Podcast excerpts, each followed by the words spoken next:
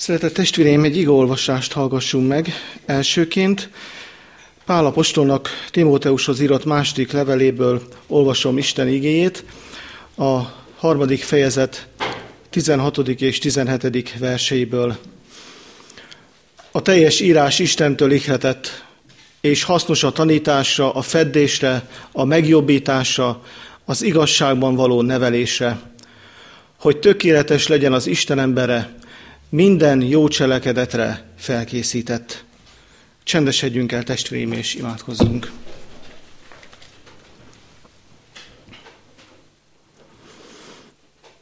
Urunk Istenünk, téged áldunk és magasztalunk, dicsőítünk, hogy ezen a héten ismét együtt lehetünk, és hálát adhatunk neked a reformációért. Dicsőítünk téged azért, Istenünk, mert a legdrágábbat kaphattuk vissza ebben az időben, a reformációban, az igét, a Szentírást, a Bibliánkat, a te szavadat. És köszönjük, hogy érthetjük, hiszen a saját nyelvünkön szólal meg közöttünk, alkalomról alkalomra.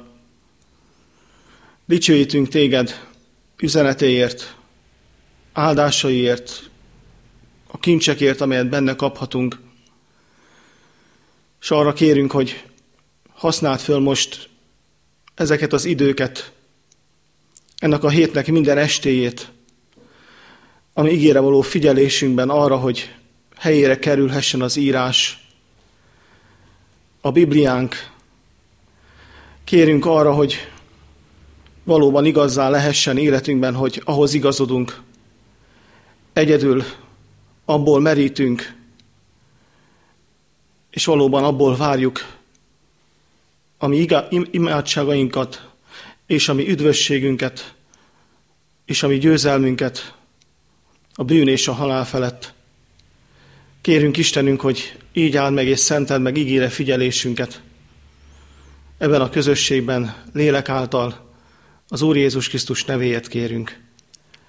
Amen. Testvéreim, az ígére készülve a negyvenhatodik számú énekünket keressük ki, és énekeljük végig a negyvenhatos énekünknek mind a négy versét. Így kezdődik a negyvenhatos énekünk a sárga énekeskönyvünkben. Jel, kérjük Isten áldott szent lelkét. Bizonyságtételem alapigéjét olvasom. János apostolnak mennyi jelenésekről írott könyve huszonkettedik részéből, a huszonkettedik rész tizennyolcadik és tizenkilencedik verséből a következőképpen. Bizonyságot teszek pedig mindenkinek, aki e könyv prófétálásának beszédeit hallja, hogyha valaki ezekhez hozzátesz, e könyvben megírt csapásokat veti Isten arra.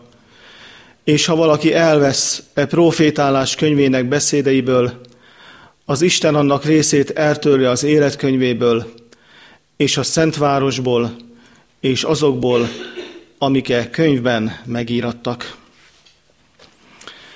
Krisztusban, kedves testvéreim, akik kisgyermekek közelében vannak, élnek, akár szülőként, akár más szerepben, naponként élik meg, vég nélkül figyelmeztethetik a kicsi életeket. Tessék vigyázni az úton, főleg az átkelésnél. Legyél szíves, ne belépni az egyetlen pocsolyába útközben. Idegentől ne fogadj el semmit. Ne felejts el fogat mosni indulás előtt. És még sorolhatnánk. Hány és hányféle figyelmeztetést mondunk szeretteinknek, amikor útjára bocsátjuk őket. Mi, akik Soroksáron élünk, egy fiatal édesanyja értelmetlen halála óta tudjuk, nem szükséges nagyon figyelmeztetni bennünket arra, hogy hogyan bocsátsuk úra, úgy, útjára mi szeretteinket. És az utolsó szavaink ilyen figyelmeztetőek, ilyen emlékeztetőek, ilyen eligazítóak. Nyilván azért, mert a reánk bízottakra szeretnénk nagyon odafigyelni. Szeretett testvéreim, mi itt és most ezen az estén a Biblia utolsó lapján is egy figyelmeztetést olvastunk. Mielőtt becsugnánk a Bibliánkat, ezeket az igéket olvassuk. És milyen érdekes, ami mennyi atyánk szeretete, kegyelme, hogy az utolsó mondatokban egy figyelmeztetést helyez a szívünkre, a lelkünkre.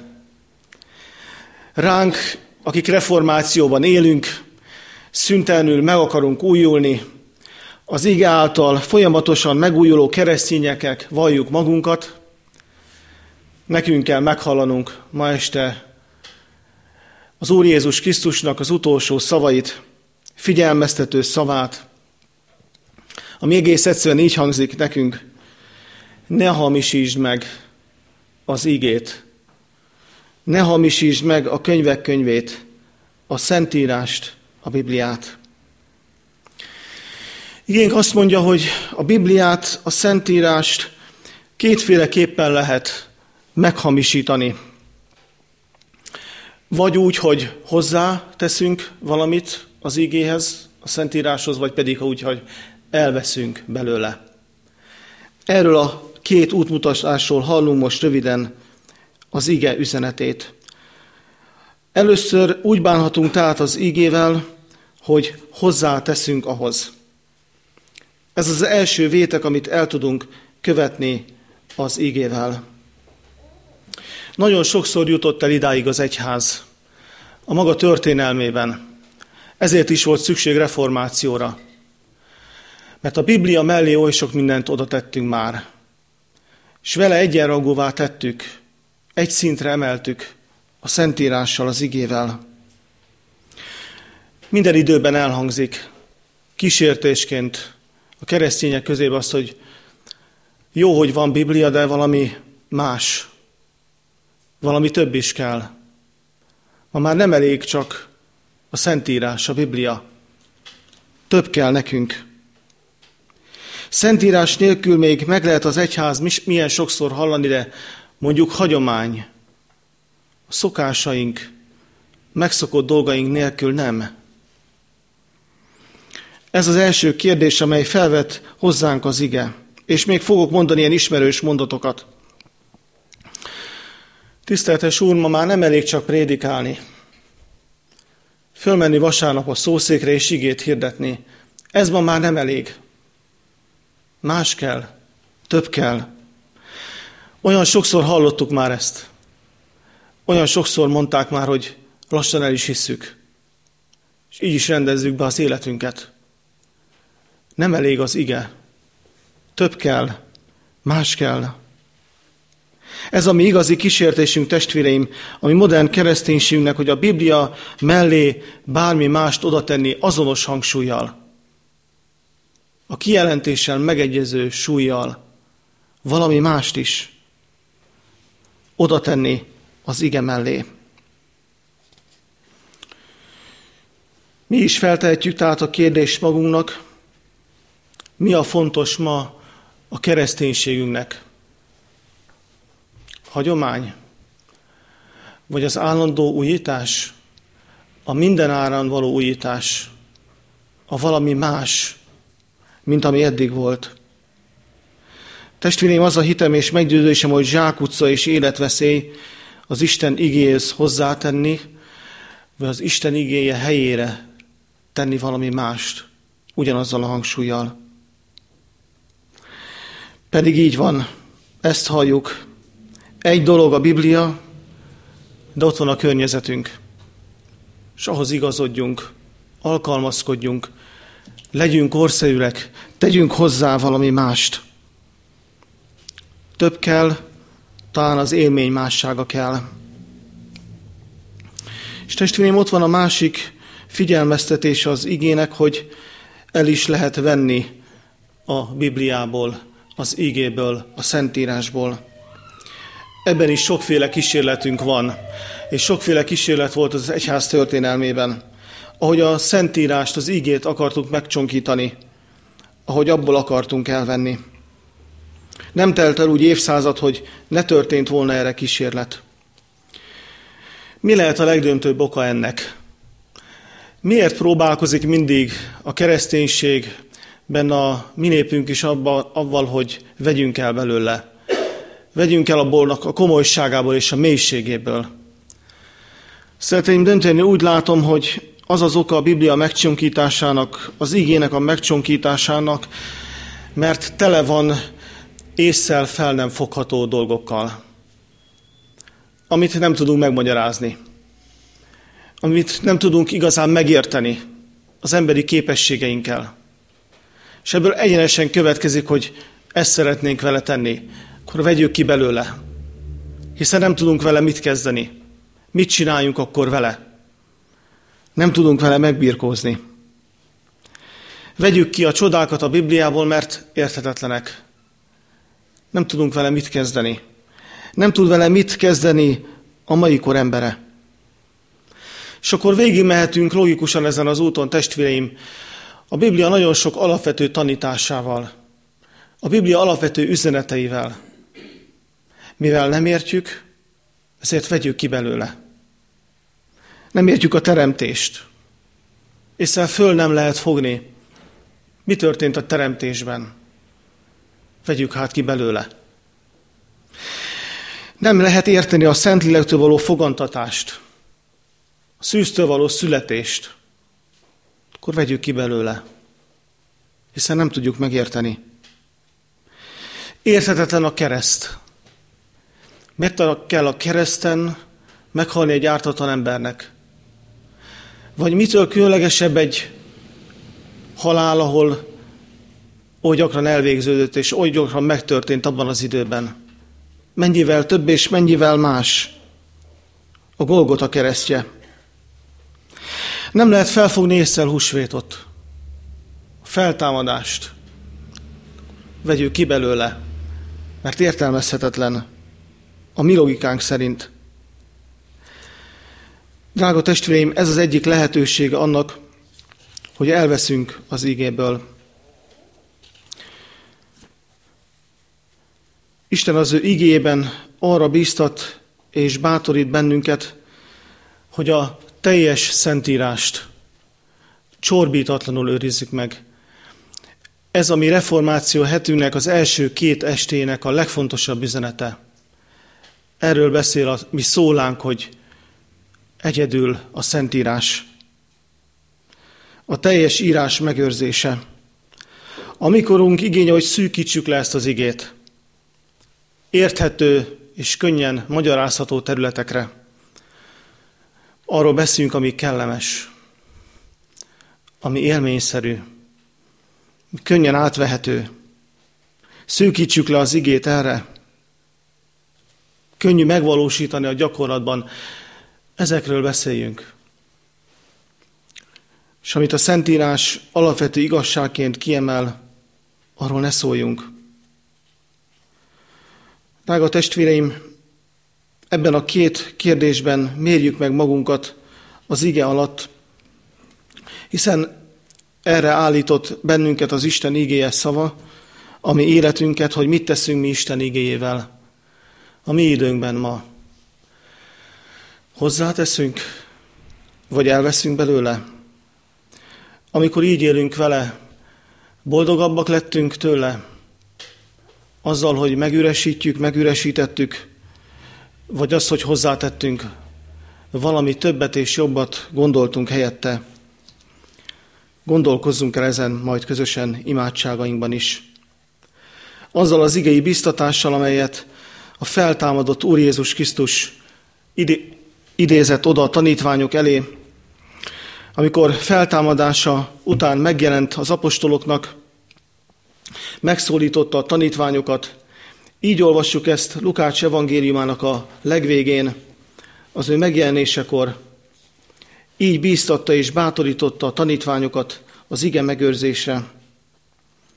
És mondta nekik Jézus: ezek azok a beszédek, amelyeket szóltam nektek, mikor még veletek voltam, hogy szükséges beteljesedni mindazoknak, amik megírattak a Mózes törvényében, a prófétáknál és a zsoltárokban én felőlem. Akkor megnyilatkoztatá az ő elméjüket, hogy értsék az írásokat. Testvéreim, akkor hibátlan a Szentírás, az ige, az Istennek a szava, akkor teljes, akkor hasznos, ha Jézusról szól, erről a feltámadott Krisztusról. Ezért hibátlan a Szentírás, ezért teljes, ezért nem lehet belőle kivenni és hozzátenni többet. Mert az első laptól az utolsóig Jézusról szól. Abban, hogy megmutatta benne Isten a szeretetét, megmutatta, hogy rá van szükségünk, hogy benne, az ő személyében ismerhetjük meg Isten szeretetét és üdvözítő akaratát. Testvéreim, ezért van szükségünk múlhatatlan arra, hogy ezt a teljes írást megőrizzük, hogy abból se el ne vegyünk, se hozzá ne tegyünk általunk fontosabbnak vagy lényegesebbnek tartott dolgokat.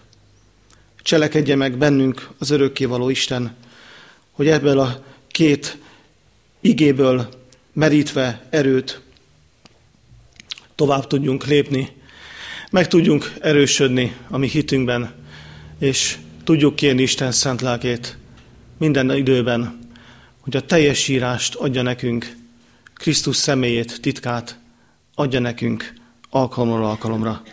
Így legyen. Ámen. Csendesedjünk, testvéreim, és imádkozzunk.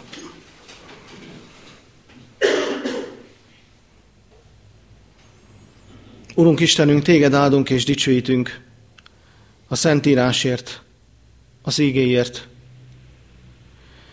Köszönjük neked a teljes ígét, a teljes Szentírást, mint amit mi megkaptunk kicsként újra a reformációban. Köszönjük, hogy az első lapjától az utolsó mondatig és szóig te vagy benne a középpont, Jézus Krisztusban. Benne érthetjük meg, és benne vehetjük át Isten tervét és gondolatát mi rólunk, az ő szeretetét, az ő irgalmát és könyörületességét. Köszönjük ezt a kijelentést, amit adtál nekünk, és amelyet megőriztél évszázadokon, évezeteken keresztül.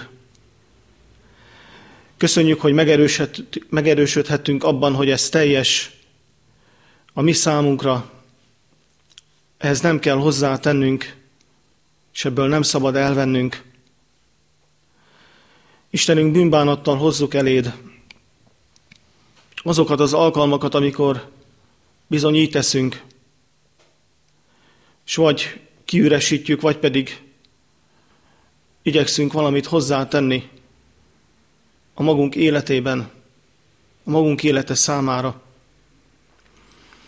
Urunk Istenünk, bocsáss meg nekünk, hogyha vannak más dolgok, amelyekkel töltekezünk, és amely számunkra segítséget adhat, jelenthet a te ígéd útmutatásán kívül. Így hozzuk eléd megrőzöttségeinket, hagyományainkat, az ahhoz való szüntelen ragaszkodásunkat. Bocsáss meg, hogyha már elfoglalta a főhelyet, mindaz, amit megszoktunk, mindaz, ami a mi szokásainkhoz tartozik, és már nem lehetsz a főhelyen. Bocsáss meg nekünk, Istenünk, hogyha gondolatainkban, a mindennapi életvitelünkben is megvalósítjuk azt, hogy már elvettük az ige élét, mélységét és jelentését. Ne haragudj ránk, amikor a döntéseinket már nem befolyásolja azt, hogy te mit gondoltál róla, mit mondasz te róla, mi a te gondolatod afelől. Ne haragudj ránk, amikor nem a Szentíráshoz igazodunk, nem a te világos kijelentett akaratodhoz,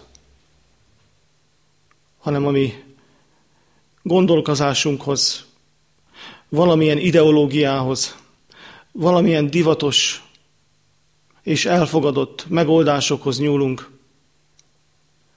Légy irgalmas nekünk, hiszen nekünk adtad az egyetlen és tökéletes, teljes és hibátlan írást, amelyből tájékozódjunk, amelyből merítsünk életet és erőt.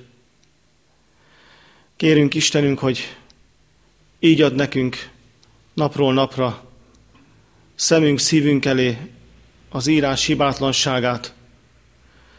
Kérünk ad, hogy éljünk vele, hogy olvassuk, hogy táplálkozzunk vele, és hogy ez irányítsa az életünket napról napra. Kérünk, hogy így újíts meg közösségeinket itt a huszadik kerületben, a huszonharmadik kerületben, a mi fővárosunkban, Budapesten, magyar népünk életében, a mindennapokban.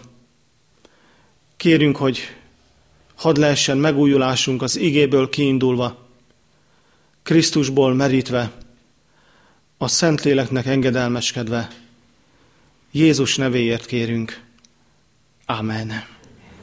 Mi atyánk, aki a mennyekben vagy, szenteltessék meg a te neved. Jöjjön el a te országod, legyen meg a te akaratod, amint a mennyben, úgy itt a földön is. A mi mindennapi kenyerünket add meg nékünk ma, és bocsásd meg a mi vétkeinket, miképpen mi is megbocsátunk azoknak, akik ellenünk vétkeztek. És ne védj minket kísértésbe, de szabadíts meg minket a gonosztól, mert tiéd az ország, és a hatalom, és a dicsőség mind örökké. Ámen. Az Úr Jézus Krisztusnak kegyelme, Istennek, a mi atyánknak szeretete, és a Szentlélek Isten közössége legyen és maradjon mindnyájunkkal. Ámen.